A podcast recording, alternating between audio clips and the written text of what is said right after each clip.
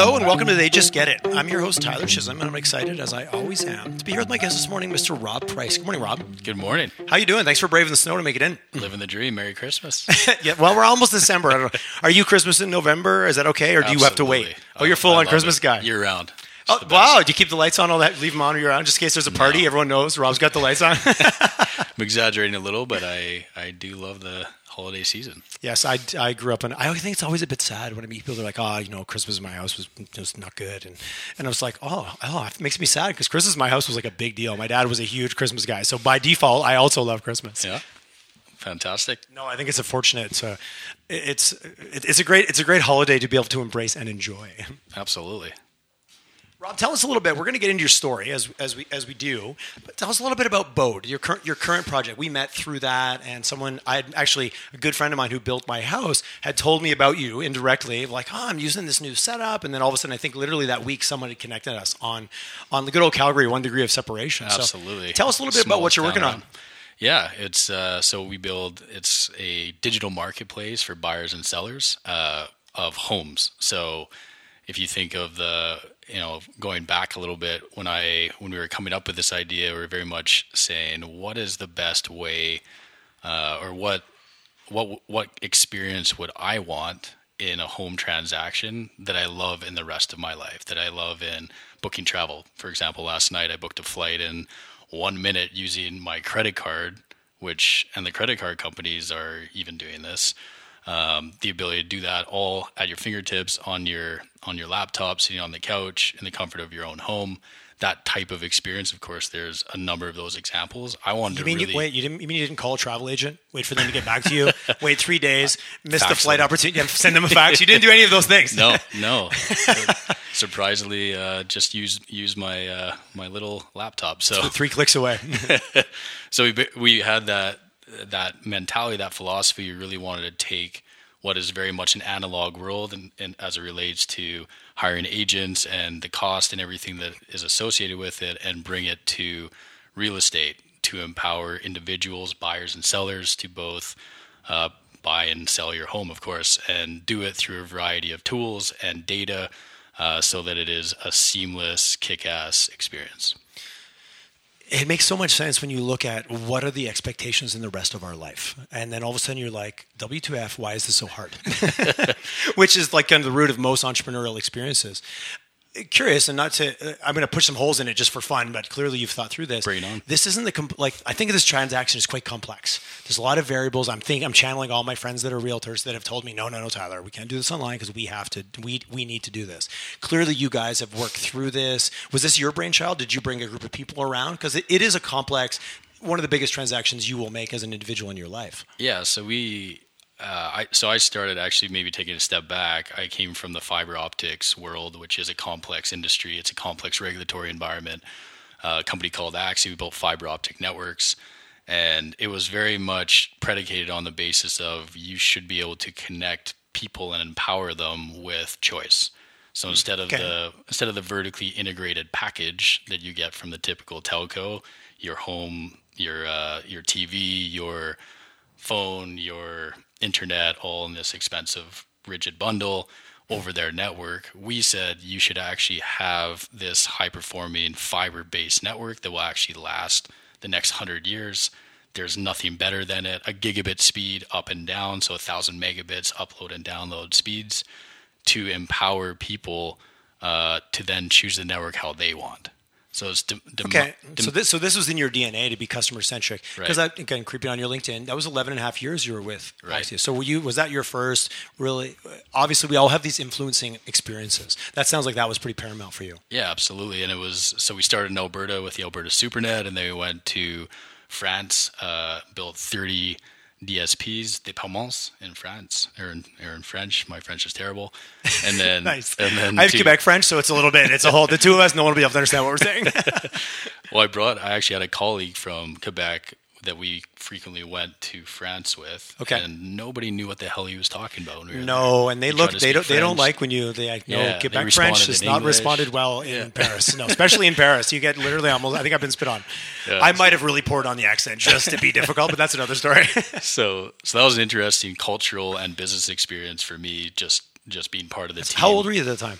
At that time very young 23 24 just the just age you should be off doing an international. That's hot. That's a, what a huge opportunity. Yeah, really How did you. How did you end up there? What's What's the backstory of that? Because that sounds like a pretty pivotal uh, kind of route to the story. Yeah, and to be clear, I was I was very junior. There was I was I was part of the team, but def- certainly not leading it.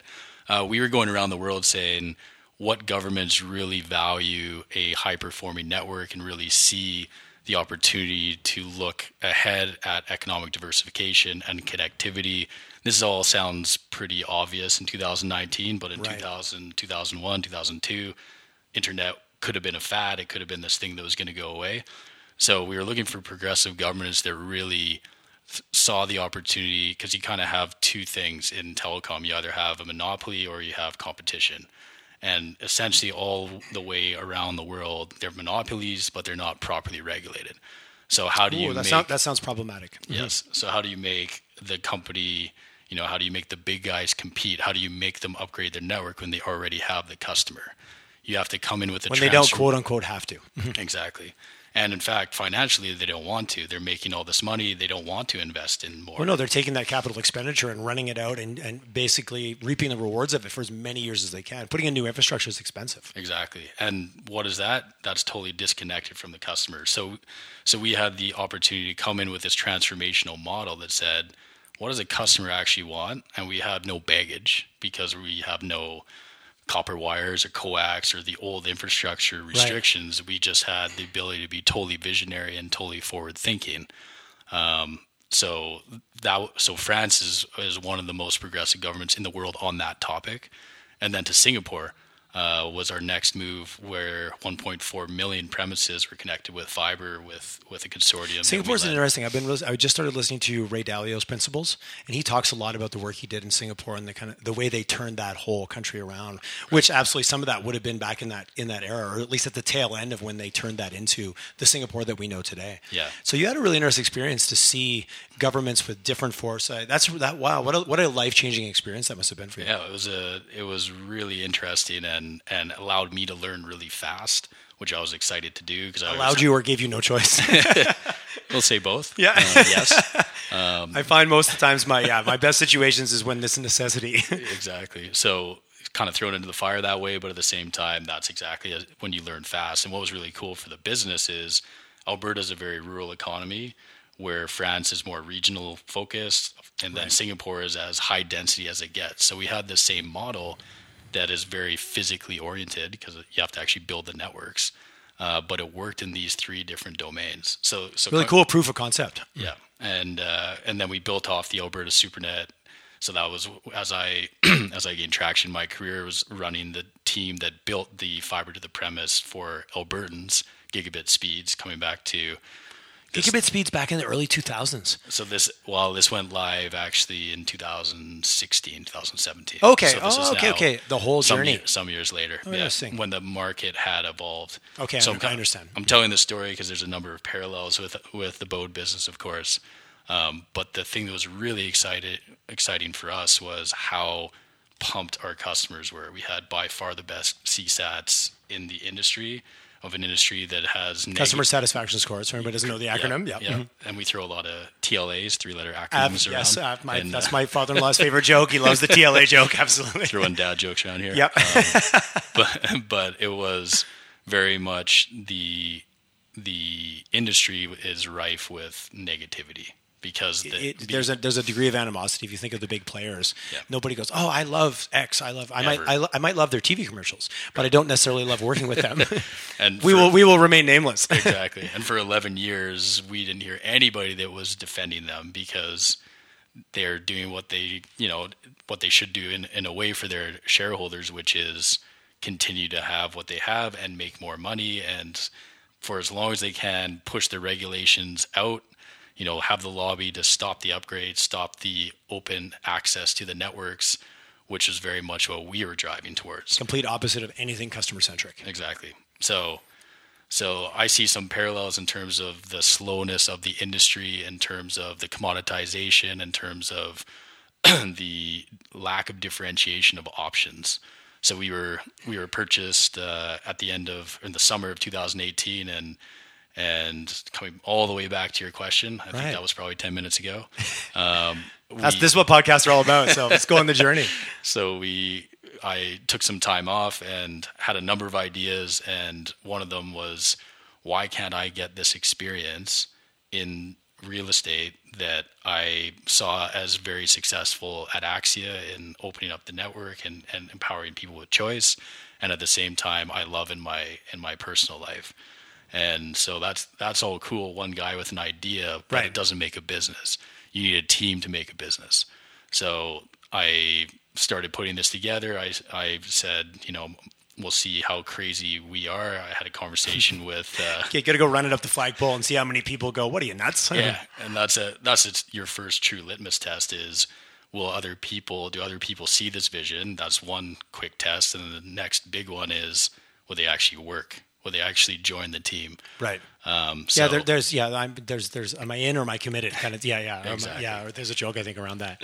and uh, so so I've been able to put together what I think is an, a superstar team of people, um, and including so Jeff Jackson's my broker, uh, Lindsay Scabar I worked with at Axia for all those years, so she's been part of the disruption we've done over the years. Gary Schultz, our CTO, uh, worked in uh, in IT and Silicon Valley, worked with us. He's worked all over the world. He's he's big league in the tech sense. He can do anything um, and then my and this is uh, uh, one of the most interesting ones is Alan Kelly, who has a master's in economics at Oxford.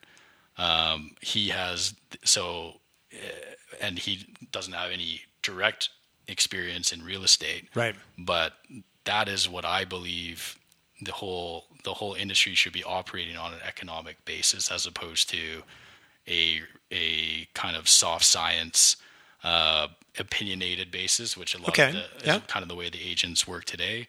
He is very much a technical expert in econ- economics and mathematics and markets.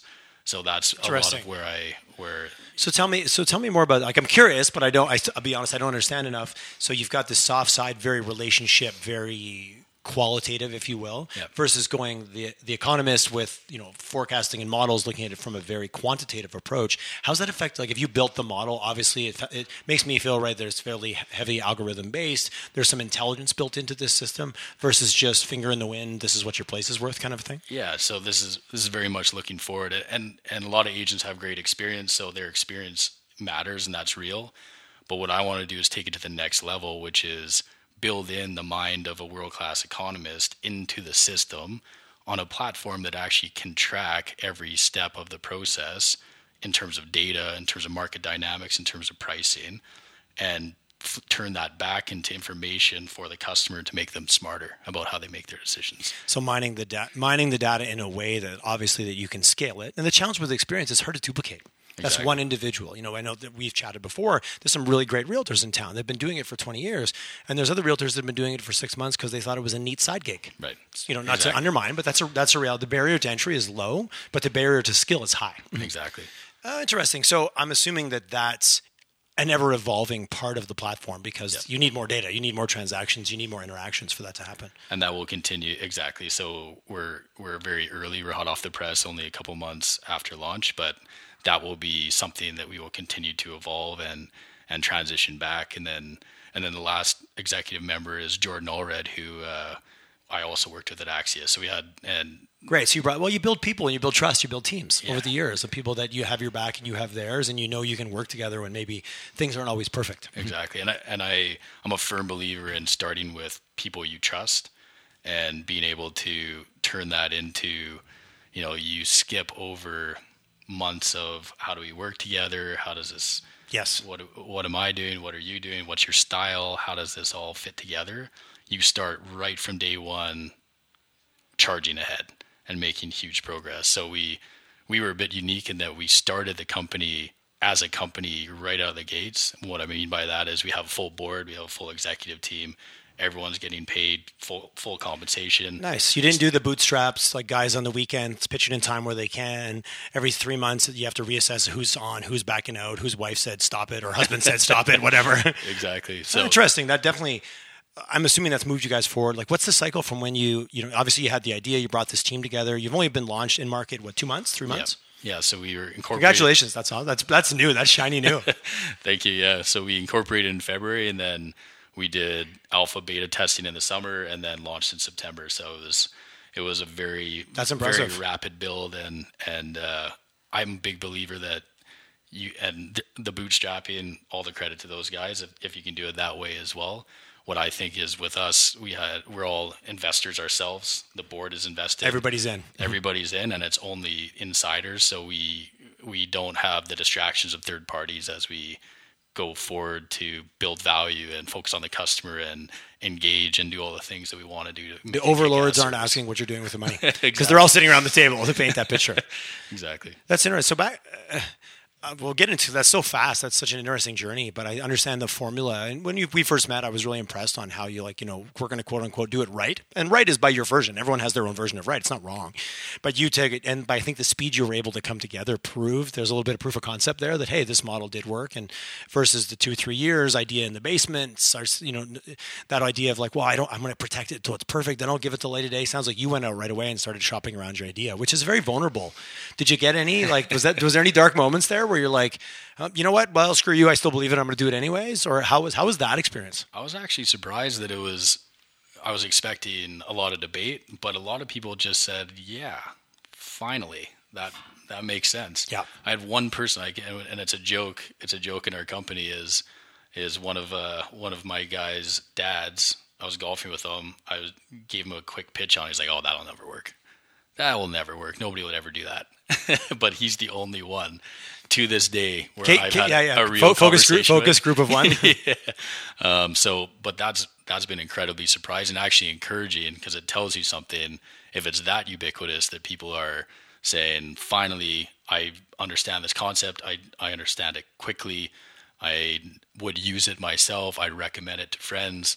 I, if I can save 75% of my commissions, why wouldn't I give it a shot, especially when there's no upfront cost, the way our pricing model works. So that's been that's been really really interesting and really exciting. Well, from the marketing perspective, you know, you always look for that ability for the customer to understand what what's in it for them right away. And obviously, there's a lot of factors, but you just said it: seventy five percent of my commission. Yeah. Nobody gets excited about paying that commission. Not that there isn't realtors that create tons of value out there. That's not what we're saying. But from a customer, like I get it. That's very gettable when right. you get it out there from from a, from a story position. Going back to your your Axia days, eh, you're a young guy. How was that? How was that ride? Was it always an up ride? Was there some like? Because I'm always looking for those uh, life defining moments. Like, and I'm curious, like, grew up, did you grow up in an entrepreneurial environment? Like, you know, the path you're on is not quote unquote the, the typical path. I think more so these days it's embraced. If I told my guidance counselor I wanted to be an entrepreneur 20 years ago, she would have sent me to remedial training. Like, you didn't do that. Where now it's it's so much more trendy. But did you grow up in an environment where that type of thinking was encouraged? Yeah, I I made my first investment when I was 12. So I had, I think it was, I think I had two hundred dollars, and I invested it in Axia stock. So okay. I, I, was sold on it early. I had I had the advantage of a of my dad is is a accomplished guy in business, okay. CEO of Husky Oil. Uh, Sunterras are another family business. I deserve zero credit. That's okay. part of it, but that's definitely uh, my dad and his brothers and and parents uh, that. Oh, interesting. So you grew up that. in an environment that re- that really uh, showed like supported this type of approach. Yeah. Oh, so, that's awesome. That's so huge. I was in business school for better or worse since I was twelve, I would say. and then business I, school around the kitchen table. exactly. And then I went to university and took entrepreneurship, which is actually quite a new specialization at the time. Went went to California uh, for that, and I also played tennis down there, so competitive athlete. Uh, definitely a big part of how you learn how to be part of a team, how do you how you lead, work ethic, you know, sticking to sticking to uh, your approach and your your goals in terms of what you want to accomplish. Um, so the combination of those two things, I kind of had the the business school from my dad, and then the actual formal training in in university is the way the way I like to think of it. And then he talked me into joining Axia early uh, straight out of university. Oh, interesting. So that was a family-led or fam- family-driven initiative. Yeah. That's a, such a fantastic opportunity. I joked on. I was uh, uh, chatting with someone the other day, and I grew up in a rural environment. My dad was an entrepreneur, and as a kid, I got to kind of go to work with my dad, and I didn't realize at the time that that was a rare thing to have happen. And you just learn stuff through osmosis because you're just around. Yeah. And it was a huge advantage. And I, I really look back on it now, and again, as I get older, my ability to look back and go, ah, I see, that makes sense. What a huge opportunity to to be exposed to stuff that not every 12 year old would get to be exposed to. Exactly, and I, and I was at Axia. I was very, I was very much going to start there for six months. I'd planned to start a wireless ISP business. That was my mindset. Uh, I had a landscaping business that I started in in university that basically covered all my expenses uh, in the summers. Nice. So so I was doing very small, kind of small taste of of starting a business at that point. Well, small is relevant term. At the time, it's it's still it's a business. was so right meaningful on. to me at the time, Absolutely, sure. that's awesome. Um, but then, as you, my mindset was I was going to start a business quickly, and then I got into Axia, and I had that opportunity to learn what I really under, what I really valued was just seeing every day how these decisions are made, how a company that has been successful, you know, a, a, a reasonably sized, medium sized business, small in the context of telecom, but very progressive in the industry, and seeing coming back to your question of the challenges. There's dealing with these government contracts is very complex. All the politics around that. Well, everything is put in place to stop you from coming into the market. Basically, Exactly. like And- there's no room for the small disruptor. That's right. And and in the other, uh, from a competitive standpoint, there's the gloves are off in terms of the existing traditional telcos and cablecos will say whatever they want uh, in a lot of cases. So they're they'll go, you know, you're you're kind of fighting for your life. You feel like you're in a battle every day. And but that's also motivating. That's also a lot of fun. So I feel like I learned. That's great training at a really young age of like not knowing. 'cause sometimes you're in a business and it coasts along, then all of a sudden the left hook comes out of nowhere. But where every day you're kind of like you're you're ready to take someone's taking a swing at you. That's a really interesting. That that creates a new an, interesting normal, quote unquote. Exactly, and and then adding the international angle to that as well. You have these different challenges. I love that part. You must have learned so. world. That's the international MBA five times over. exactly, and uh, and I was also lucky to have been in service development and business development, and you know on the on the strategy team and financials. I had I was able to work through the organization in a really eclectic way, and basically covered all these disciplines, and made me really confident uh, going forward that I was able to when we were ultimately uh, got to the point where we were acquired. I was fully confident in in jumping on my next my next project. What a great learning to be able to move through the organization. So curious. I'm just asking. This could be nothing. I'm just any ever any challenges of. Uh, oh yeah, his his dad owns the company. all the time. I'm sure that had to be all the time. all the time. It doesn't help that I kind of look like him. I kind of sound like him. We have different brains, but there's a, you know, and we're close. We're we're also good friends. So going for lunches together and and people see the optics around that, especially in big organizations where everyone's kind of fighting for theirs a little bit. exactly. So I so I think that was you know that's that's part for the course, uh, in a way. But I it actually motivated me more to work harder to be better, given people's perception of those optics, which I knew I knew fully what I was capable of. But you know the and the people that were closely with me saw that too. But that but then there's the ones that didn't, and outside parties. It's easy to say, well, that's just he's just you know hooked up because that's his uh, that's his family. But I kind of run it all the way back to family businesses versus non-family businesses Right. outperform. So on average, global average, uh, because you have Especially the first couple generations. You know, there's Exactly. there's the, the pennies to poppers and three generations story, Yeah. where that first and the second generation, you often and you if you run anything out long enough, there's some stories where it goes the other way. Yeah. Which there's some very popular Canadian like stories that are successes that are no longer that way.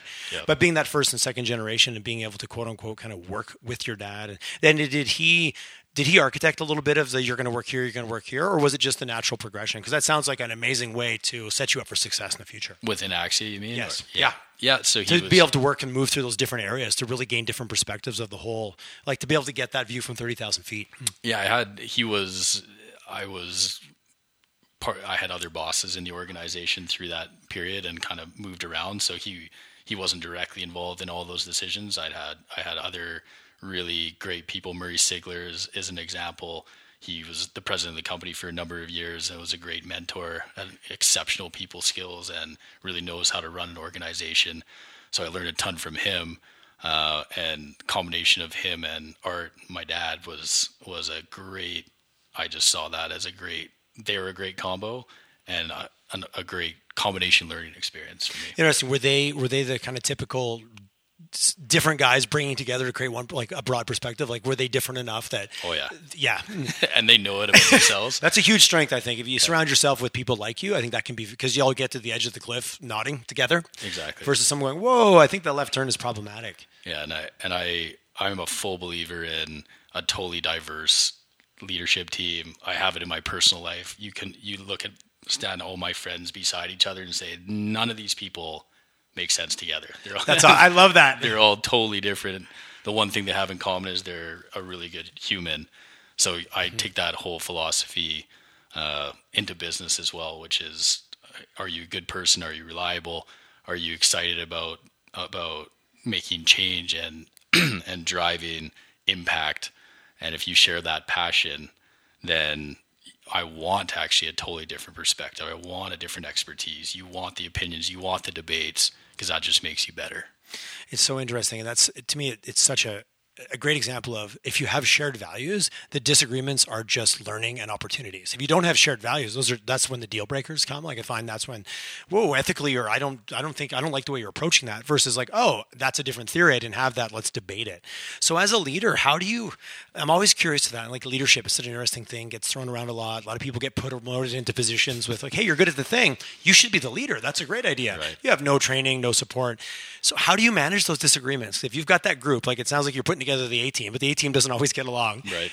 How do you manage that as a leader? What's your what's your approach to because you still have to get to a unified point together, even with different perspectives. Yeah, I think it's it's it's a challenge every day, and and there isn't one answer. I would say it's it's how do you but how do the overall thing is how do you make sure that people feel empowered to get their opinions on the table and and that's a bit of a balance too is you want people to be totally accountable for their role and be you know speak from their perspective and not say that i'm you know i'm an expert in this but you're i'm and i don't really have expertise over there but you should do that that's when you have a yes. lot of a, a, lot of dissension and a lot of the conversation can kind of go the wrong direction I've known, so, a few, I've known a few engineers like that in my time. yeah. Christmas dinner can be entertaining sometimes. After a couple of glasses of wine, like you should do this. I'm like, okay, I know you're an engineer. Not to make too many jokes about that, but you know, it doesn't give you the right to be the expert in absolutely everything. exactly. So, so it's kind of how I'm, I'm going to get some hate mail from engineers now for, for that statement I just made. I uh, and and I've been around engineers a lot as well, and so, and so I'm fascinated by these different expertise and sometimes ideas can come out in a totally unexpected way. So you want to foster an environment and a culture where people can get their ideas on the table. But at the end of the day, you need a leader to say, this is what makes sense and this is what we're going to do. Here's the plan. But I, and that's contemplating every, everybody's input. Yes. So in some cases, they're part of creating the plan. In other cases, I've got the plan and I'm bringing you on board. Um, but the main thing is it's all about the team and that's why I was kind of harping on my leadership team and how awesome they are. You could be the most. No, I appreciate you shout the shout out to them, and yeah, absolutely, brilliant person in the world, and and go at it alone, you have no chance. Not in a business. You could be a consultant, but if you and you know this in your own business, it, it all comes back to the caliber of the people that you work with. Well, to be able to unite that team on a shared vision, and you know, it, it, I heard a great. This is a leadership quote I've carried around for years. My friend, buddy mine, was in uh, Air Cadets. The art of influencing human behavior as to accomplish the goal is predetermined by the leader. And so much about that quote I love because it was the art of influence because that's what it is. And yes, there's a predetermined outcome, but that ability to bring those people together, and when it does happen, there's those magical moments. It doesn't always happen, but if you're always aspiring to it, and when it does, all of a sudden you make this big leap ahead and you look back and go, wow, like a quarter ago we were here and now we're this far forward. Yep. No one is going to row that boat alone that fast. Exactly. And, and in my case, and I kind of think of each leadership challenge is different. Like my leadership challenge at Axia is very different than Bode. Hmm. Um, I was work, I had a senior position there with a team of 70 people, very much, but very eclectic. I'm working in a different culture. It's not my culture. I'm working in uh, the other in arts culture in this case, uh, the CEO. So I you Mm, kind of interesting. you're Okay, working as a team member within that, and where in Bode I have the ability to impact that and set the set the cultural statement uh, myself and working with the team, of course, and that so that's really exciting. And then and then the ability also to, you know, the biggest challenge we actually have at Bode is we have too many ideas. It's not not enough. That's, It's- that's I like to call that as a success problem. Still a challenge though. It's a success problem for sure. and one that I Too many good ideas. Oh, I hate these meetings with too many good ideas. yeah, we have this problem. We have six people that are really excited about and have ideas of how we're going to solve them, and we're all debating the best way to solve the problem. That's actually awesome, as you say. It's a great problem to have, but you still it still needs leadership. and and especially in a tech business when you can do anything. You- Yes, you- but there's always a trade-off. There's always a Exactly. con. Nothing's free, quote unquote. Mm. Right. So, so coming back to your your main leadership question is how do we? I would just say, it's in this situation, it's how to really get keep us focused because we have such big brains around the table, so many ideas, so much creativity. How do we get it all onto one track that we can execute on efficiently and connect with customers at the same time? So we make sure that the customer engagement we call our our co-creation process is intricately involved in our plans going forward because we could come up with what we think is the most brilliant thing. Yes. But if they if it fall if they see it and don't understand it, don't like it, don't need it, don't value it, then we just did a bunch of work for nothing. So it's always about continuously testing and sounding the marketplace and having them provide their feedback and that creates this co-creation culture which ultimately creates the best customer experience. I think that is so valuable. Can- uh, Without giving away the secret sauce, what, how do you approach that? Do you have a group of people that is kind of your on-call beta? Do you have the old Amazon story where you have the one seat at the table that is the customer seat, no one ever sits in, and you're always going to say, "What's the customer think?"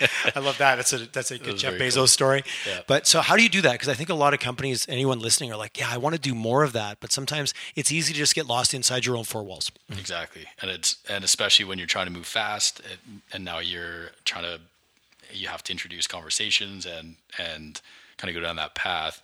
So we started we start with what we call customer centricity as our core philosophy. So it's a single view of the customer, and that is that's a digital view. So with this account, you can see absolutely everything the customer has done with you. So your customer support is high performing. You can give them the information back that they need. You have the ability to track success. You you know the sentiment. You see all of that. Um, it's also why we started with alpha testing, then beta testing, so Okay. that we we had the platform basically ready in June in a number of you know in four months, five months of build, which was hyper fast. Um, but we didn't know what it was until you start putting it in front of people and getting their feedback. So, yeah, want- you got to let some people walk through the maze and make sure that they choose the shortest points between what they want and where they started from. Exactly. So you start you start with friends, family on that basis because they can be more frank with you and will give you some more time to really work through it because they care about you, of course. And then that becomes what what has turned into hundreds of beta testers now that we we continually sound when we bring out a new feature. Uh, we just launched new navigation, for example, last week. We'll be sounding them on how do you like it? Does that make sense to you? Is the does the is it intuitive? Is it easy? So every time we release a substantial feature, we will ensure that they get it. We do one to two weeks of full testing with our beta customer testers, our co-creators, incorporate that feedback, and then press go from a market perspective. that is to me the quote unquote the right the right way to do it. I know there's many ways to approach things. And what what tools are I'm because I'm getting a little bit technical because I think it's always I hate listening to this full I always listen to these speakers and then at the end they're like, ah shit, I don't know how to do it. so do you guys use very specific tools for that? Are you on the phone? Do you physically talk to them? Is it a combination? Yeah, it's in, in this case, our target market doesn't want the phone call. Yes, they, okay. they, want The to- original profile of what's about the customer. You said digital, gotcha. exactly, and and uh, and particularly the the tech savvy uh, demographic wants to chat, wants email, want, and so so we do surveys as well.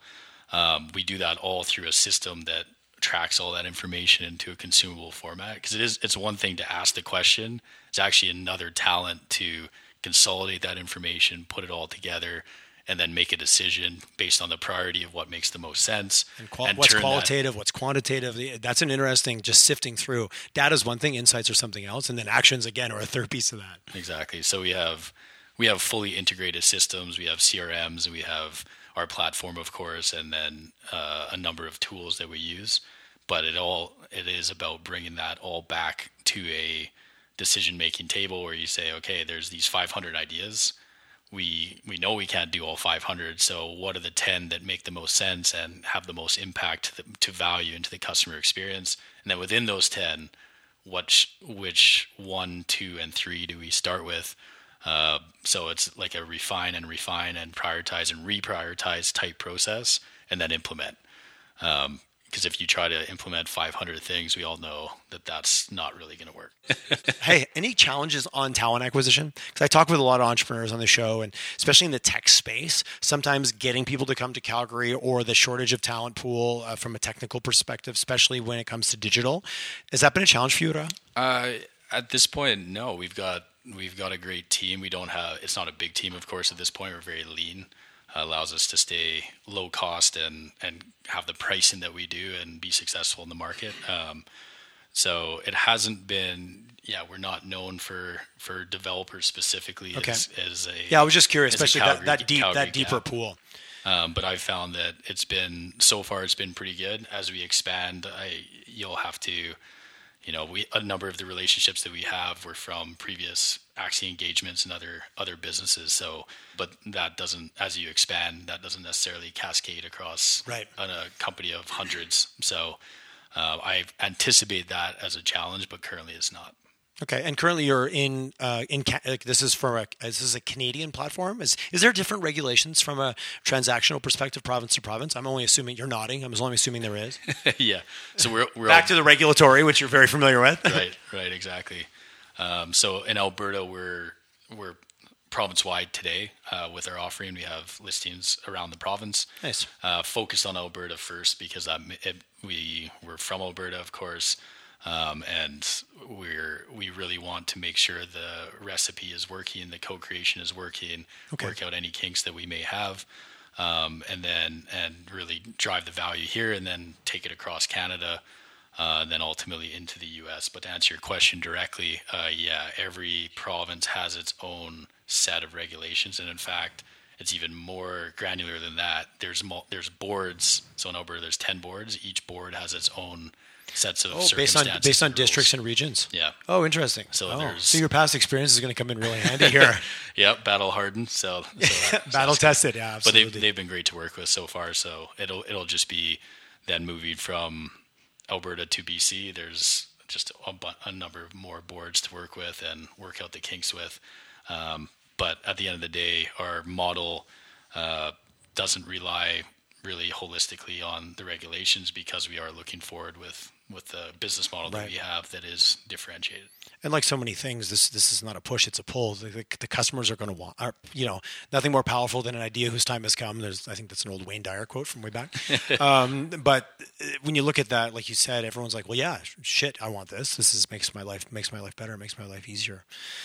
Uh, so interesting. What a, what an interesting journey you've been on. So just for the platform, I've got a three hundred thousand dollar condo. I've got a one point two million dollar infill both welcome? Is it is it yep. focused right across the board? I assumed yep. yes, but I want to get some clarity around that. Yeah, uh, condos, townhomes, uh, individual doesn't doesn't anybody doesn't, any yeah. any form of housing basically works.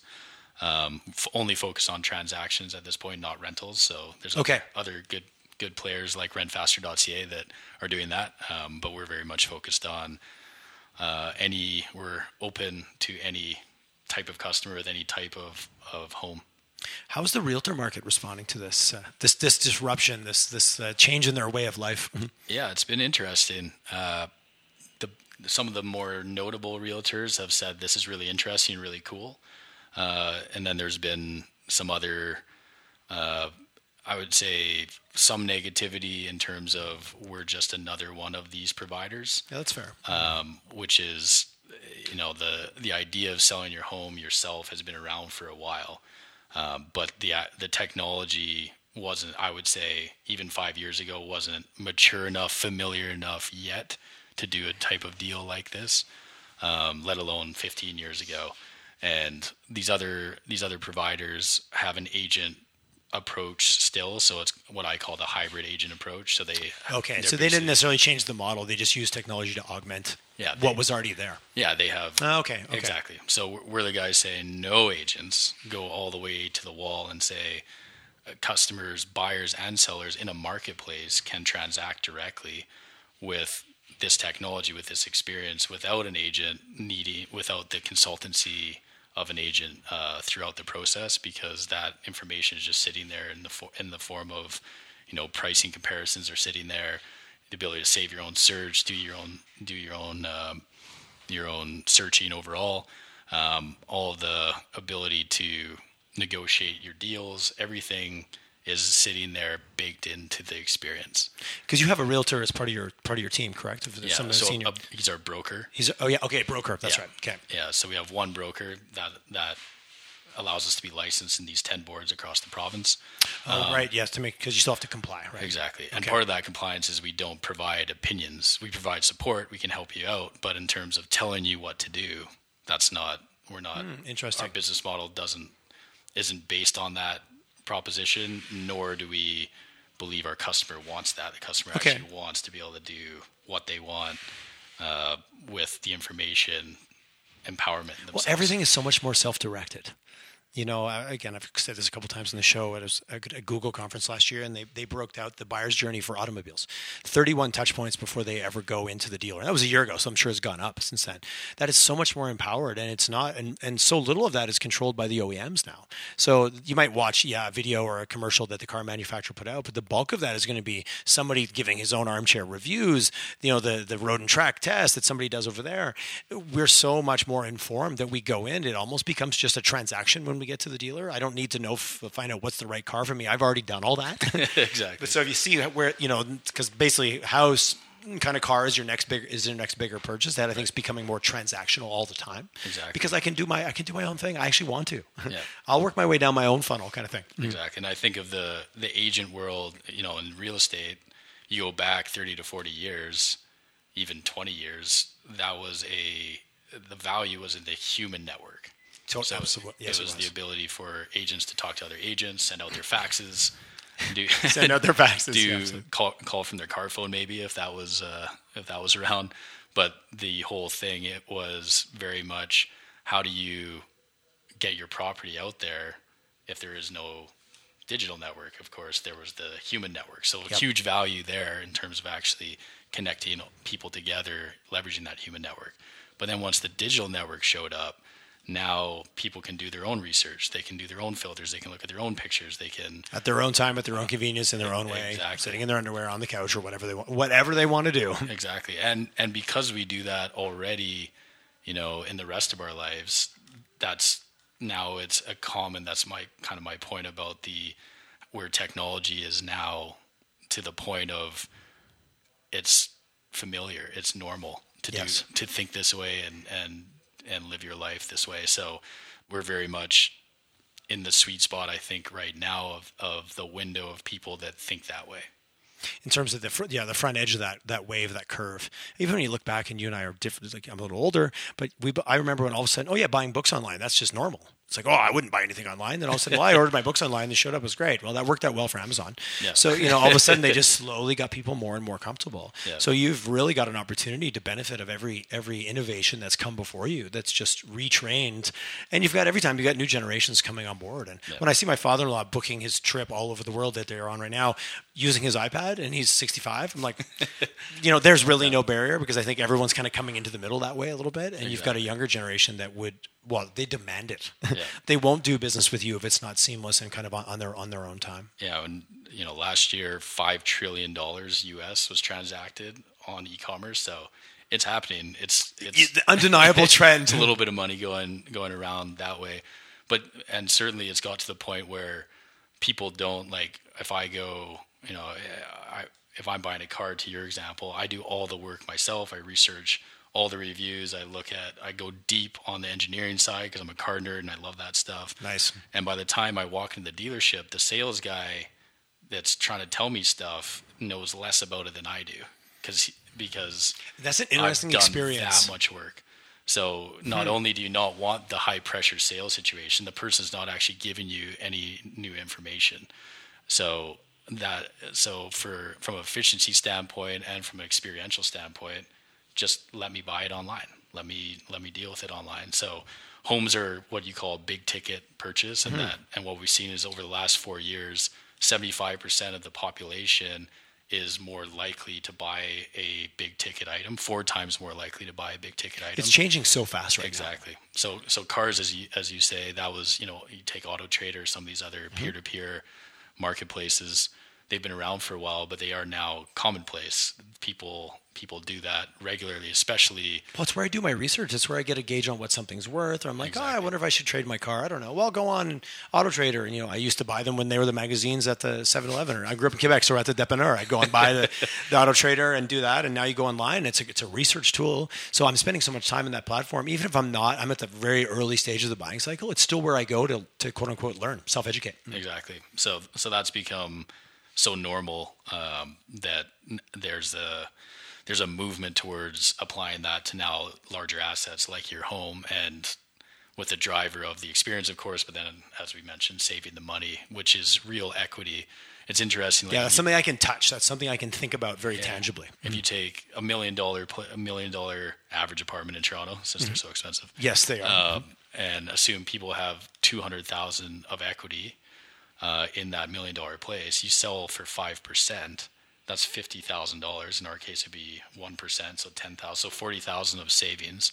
That's 40,000. That's 4%, but it's uh, a substantial amount of your 200,000. Yes. So that so that's become that I think that's lost a lot on the That's an interesting way to reshift it. You're like, oh, it's only five percent. It's only forty thousand against a million. But you're right. That wasn't really your million. Right. The two hundred thousand was yours, and the forty thousand on top of that, or, or taken away from that, is significant. Right. So now that's 30, 25, 30% of your cash is gone to Ah, it's a nice because you're, 'cause you're absolutely right. But we don't. I, we've been conditioned to not think of it that way. Right. And then and then the ability to and we, we found partnerships have been really excited. People have been really excited to work with us, whether they're a tech provider or a uh, local advocate or DIY providers, because they see that that that transaction, our model creates more capital for the consumer and the ability for them to spend it. It's an upside a- for both for both groups. yeah, in, a, in a higher value way. So now you can upgrade your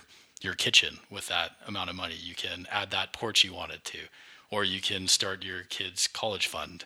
You can get a better car. Like That 30, 40 grand example is great because you can do a lot of good, solid renos for that 30 grand number. exactly, oh, when yeah, build the porch, reno the kitchen, do the bathroom. Those are all those 20, 30 grand. and feel great about it because you earned it. You you were the one that sold or bought the property yourself, saved that money, and of course you can do whatever you want with it. But Of course. But no, it's good to keep it in perspective. Being excited about the opportunity to make their next home better because they now have that.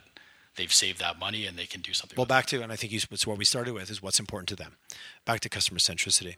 So curious, where do you, you know, as an entrepreneur, as a tech entrepreneur, where do you look for insights? Are you going to conferences? Are you looking at things globally? Like, what keeps you? Because you're you're a good good CEO. You're trying to intersect the reality of where the world's headed and where you're headed. And three years from now, everything unites, and and you know, angels are singing.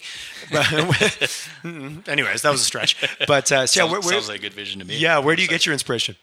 I I don't actually look at a lot of business stuff. Okay. I I keep up with the news, of course. I keep up with the economy, all the the macroeconomic influences.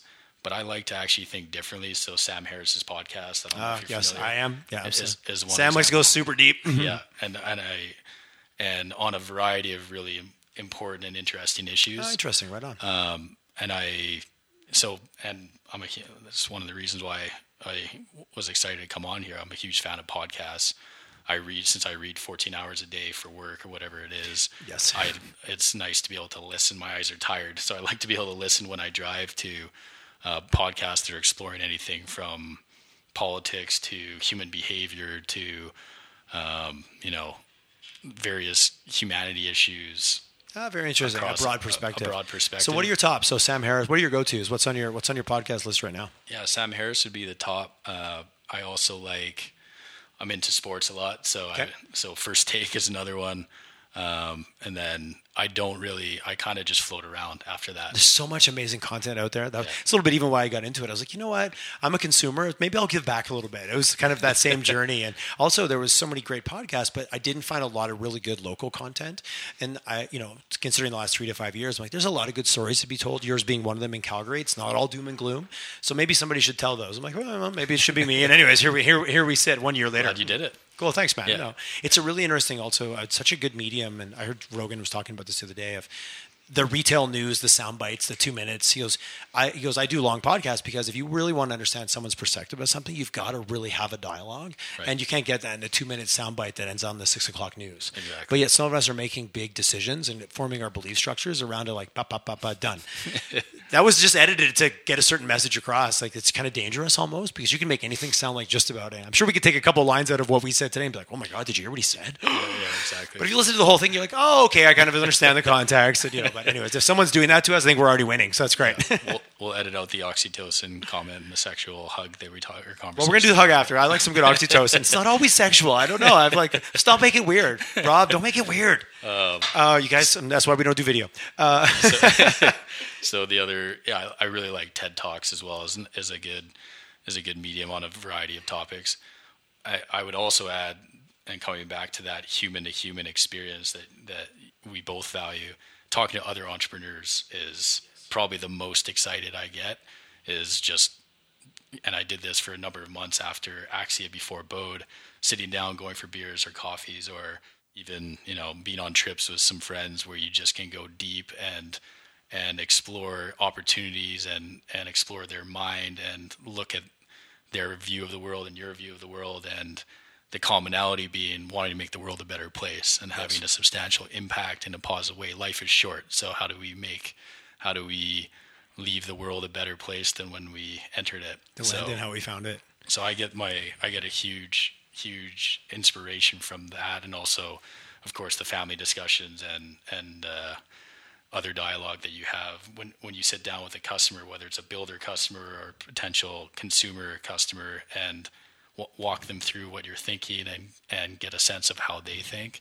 I get a huge buzz off that because that it really does. It's the true testament of the test of what you're actually doing. Is that interesting to them? Are they engaged, or are you kind of talking to and how does that differ from your perspective? Because you know your perspective is exactly that; it's just yours. So I love your that's an this intense curiosity for human nature that I'm hearing coming out in you. It makes more sense now when you unpack it. It's like, oh, you saw this situation, but it wasn't just like, oh, we're going to build an online portal to sell homes. No, we're actually going to curate a human experience in a way that humans are going to resonate with, and that's what I'm hearing coming out, which I think is like, what's the the thing behind the thing behind the thing? right. Exactly. Yeah, I, I've always I've always really liked to read people and understand people and and connect with them on a deeper level. So doing that on a not I apply that in my personal life, of course, but also in how you hire a team and then how you connect with customers. It's all about that interconnectivity. And at the end of the day, you know, as a CEO, you have these three things that are these three pillars that are critical in your role. First is customer happiness. Second is employee happiness and success, and then shareholder success. Those are the three things you're always working with. Yes. And you have to start with the customer success. But getting them in the right order is key. It's and all about the I, I, love how you're laying them out there. That's so key. I'm drawing a map on my leg here. Yeah, he's doing the one, two, three. Absolutely. but but, well, the old model was starting with number three first, and exactly. you talked about that with the telcos. We'll keep our shareholders happy, but we're not going to worry about the customer, and who even cares about the employees? Exactly. What did I hear? It was I think it was one of the talker speakers. Like, if your employees don't love you, how are you going to expect your customers to love you? And it's so basic.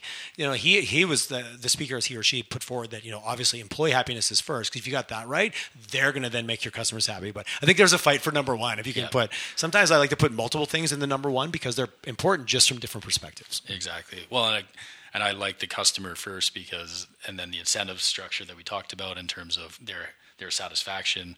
If you can get them there, then it's fun to come to work. Yes, it is. Yeah. Now you got a great working environment because your customers love you because you built something that they really value, and then you turn around and say, "This is really working." Shareholders are happy. So the sequencing. Well, number three kind of almost takes care of itself. Exactly. And I think you're so right. It's a like lot of people miss that. I think No, no, you're absolutely right. It's good to think about because it's so we you put together these complex human structures, but I think fundamentally as humans, if we want to get back down to it, like knowing that you created value, knowing that you made someone else's life better, I think there is a lot of universality to that. Like, yeah, we all have different ways that we approach it, and the engineer looks at it this way, and then the HR person looks at it this way. But fundamentally, if you got a group of people that are like, we love what you're doing, that is hard not to have a positive influence on your day, no matter who you are and how you see the world. exactly. Because we are still just humans having experience. You know, it's not that long from when we lived in the village and when we supported each other, and it takes a, takes a village to raise a to raise a child. You know, all those old sayings. When you think of it from a company perspective, I love how you did it with bringing a real lot of smart people together, doing something that has very tangible, positive impact, but then going back to the well constantly going, how about this? Did you like what we did? How about that? Right. And being obsessive about it is what I heard, Yeah. which sounds like that is your DNA from a human nature perspective. Yeah, and, and all the tech in the world, tech is fantastic in a number of different ways. It's super cool, but it really is only good at driving. When you boil it all the way down, it's only good at driving efficiencies. So the it's it's actually the experience is and the connection with people can never be replaced by technology. You can create a better, you can create a great experience and an efficient one, but at the end of the day, your your relationship with humans, other humans, is is based on, in my view, is based on your real life interaction. It's so interesting, uh, the concept, because the efficiency almost allows the other to happen. Because if I'm frustrated by everything what I'm dealing with and it's taking me twice as long, I get less space for the other thing. Exactly. But if I finish selling my home and I walk out going, that was an amazing experience, then all of a sudden that room to get some more oxytocin in my life is very high. exactly. and we- we'll do a fact check after if anyone doesn't know about oxytocin. Go read about it. You want it. It's amazing. It's not just about sex, just to be clear. So and uh, and and as a reply, I think our our generation, our young, call it the millennial crowd, and younger has a bad rap for not having the perception of not wanting to have that human interconnection because you just live on our phones. But I think actually that's not true. If we want the efficiencies of technology for the things that where the human interaction we don't want, like that hard pitch sales guy at the car dealership, or the agent trying to tell you what to do if you're if that's not your style. Um, so automate and use technology to deal with administrative and logistical things and then t- that turns free more of your time to connect with real people your friends your family your colleagues wh- whoever it may be on a in a real way that truly energizes and and gives you gives you that sense of belonging it's such an interesting reframe to take it from oh they don't value human connection. No they just have a high demand for good versus not good or you know additions versus detractors. That's a really interesting because you're right i don't want to bother with that because i want more time for this. Right. i want more time for the coffee or the connect or that peer group or the mastermind group whatever you want to call it. Those people in my life they're going to challenge me. But if i'm so busy with all these transactions that i honestly don't care about but i know need to get done it doesn't give me enough space. Exactly. that's an interesting way to put it. I like the reframe because it's so easy. The one generation looking down to the other which has happened over and over and over again. We're acting like it's a new phenomenon. You know i had a, a friend of mine who's uh, who runs ken borkare senior guy finance guy kind of grizzly old guy. And we were at a conference once and he goes uh, john harmer's name he's such a good dude. And but just has a perspective of life where it cuts through everything. And we're at some conference and everyone was complaining about the millennial factor. And he looks at me and goes tyler you think when i was 20 with a saxophone in my hand and a joint behind my ear, every, anyone thought I'd amount to a row of beans. Well, I guess it worked out, eh? So I guess we should just get over it and realize that that's just the way it goes. And he walked away. Mike dropped him like, well, there you summed it up, John, pretty much. you know, and this guy's running a you know multi-million dollar organizations, trade you know worked in finance all over the world, but his perspective on it was pretty much like, come on, this is just the way it's been. Let's go through the cycle. Maybe we can learn. Maybe there's something we can take away from that versus just criticizing it and shitting on it. and, you know, we see you see that with the way millennials operate now. We're learning from our from our baby boomer parents in a variety of ways. Um, you know, we're getting married later as opposed to you know, I, I believe it was average age of 24 versus now 29. So it's taking us long longer to settle down.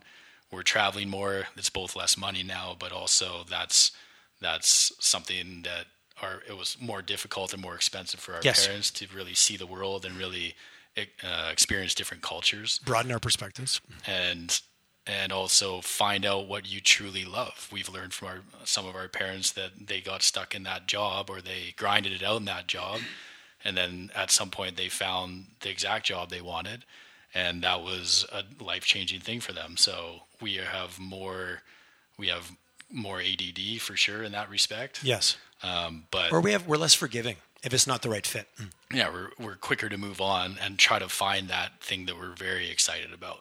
I see that. Uh, these are a lot of general general statements. We're, do, we're we're sweeping broad right now, but no, no, it's good. but I but I just see that that's the way our generation thinks because life is short and how do you how do you best get to the point that you want to in terms of impact in terms of um, what you're passionate about from a professional standpoint and it's so easy to criticize it because it looks different. It, like it looks, I'm putting my, you know, I'm, I'm looking down at it, uh, like or whatever age you are, it's you look outwardly and like, ah, they should be doing it another way. But again, every generation should be optimizing, trying new things. Like I've learned a lot from my parents, what I should do, but I also learned some things I was going to do differently too. And that's not, a, that's not that anything was wrong. Everyone mes- makes the best decision they have available to them at the time. We just have way more available to us than we ever had in this global world, this very tiny global world that we live in. so seeing where this is heading, it makes a lot of it makes a lot of sense, and I really I appreciate it. It took us a while to get here to get into the philosophy of really behind what you're building. It's like oh, an entrepreneur that's on opportunity builds a tech platform. What I've heard in our conversation, it's it's a lot deeper than that for you, and this feels like. Is this a core purpose? Does this line up with really like what's important to you in the world? absolutely this is you know it's it's how do you get how do you get out of bed in the morning and work long hours how do you get up at So six 68 hour weeks. We Yeah. got we have, still have a few people that are, that are in there. They're, they're shuddering from that comment. yeah going from five day work weeks to seven going from you know waking up at 7.30 and, and getting to work at a normal time to getting up before six and Because you're and jazzed. yeah. It's just that level of that's where the passion comes from is is finding in this particular case is energizing an industry that needs some energizing some choice and empowering people with that with that uh, that optionality that they just haven't had on really we're not talking about small things here. We're talking about for most people their most critical asset. Yes. um, and their and their biggest asset. So it is really important.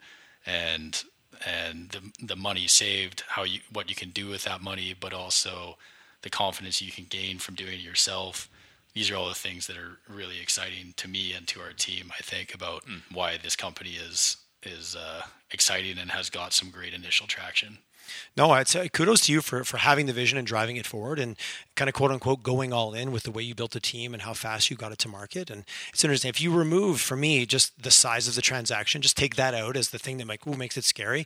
Everything about it is the natural trend that everything is on. You're just inserted a large transaction that makes it go, oh wow, that sounds like because because it's associated with this thing. But everything else is the world we live in. There's nothing about what you did that is even out of the box, except you've applied it to this large transaction. So kudos for you for taking that challenge on. You couldn't really pick anything bigger. Well, it's, and that's the it's all about the challenge. You know, at the end of the day, you want that you want that every day. All right, I got this new thing. I got another another battle, another problem to solve, multiple problems to solve. They have all different flavors, so yes, that, that it's- keeps you I, I doubt you're ever bored.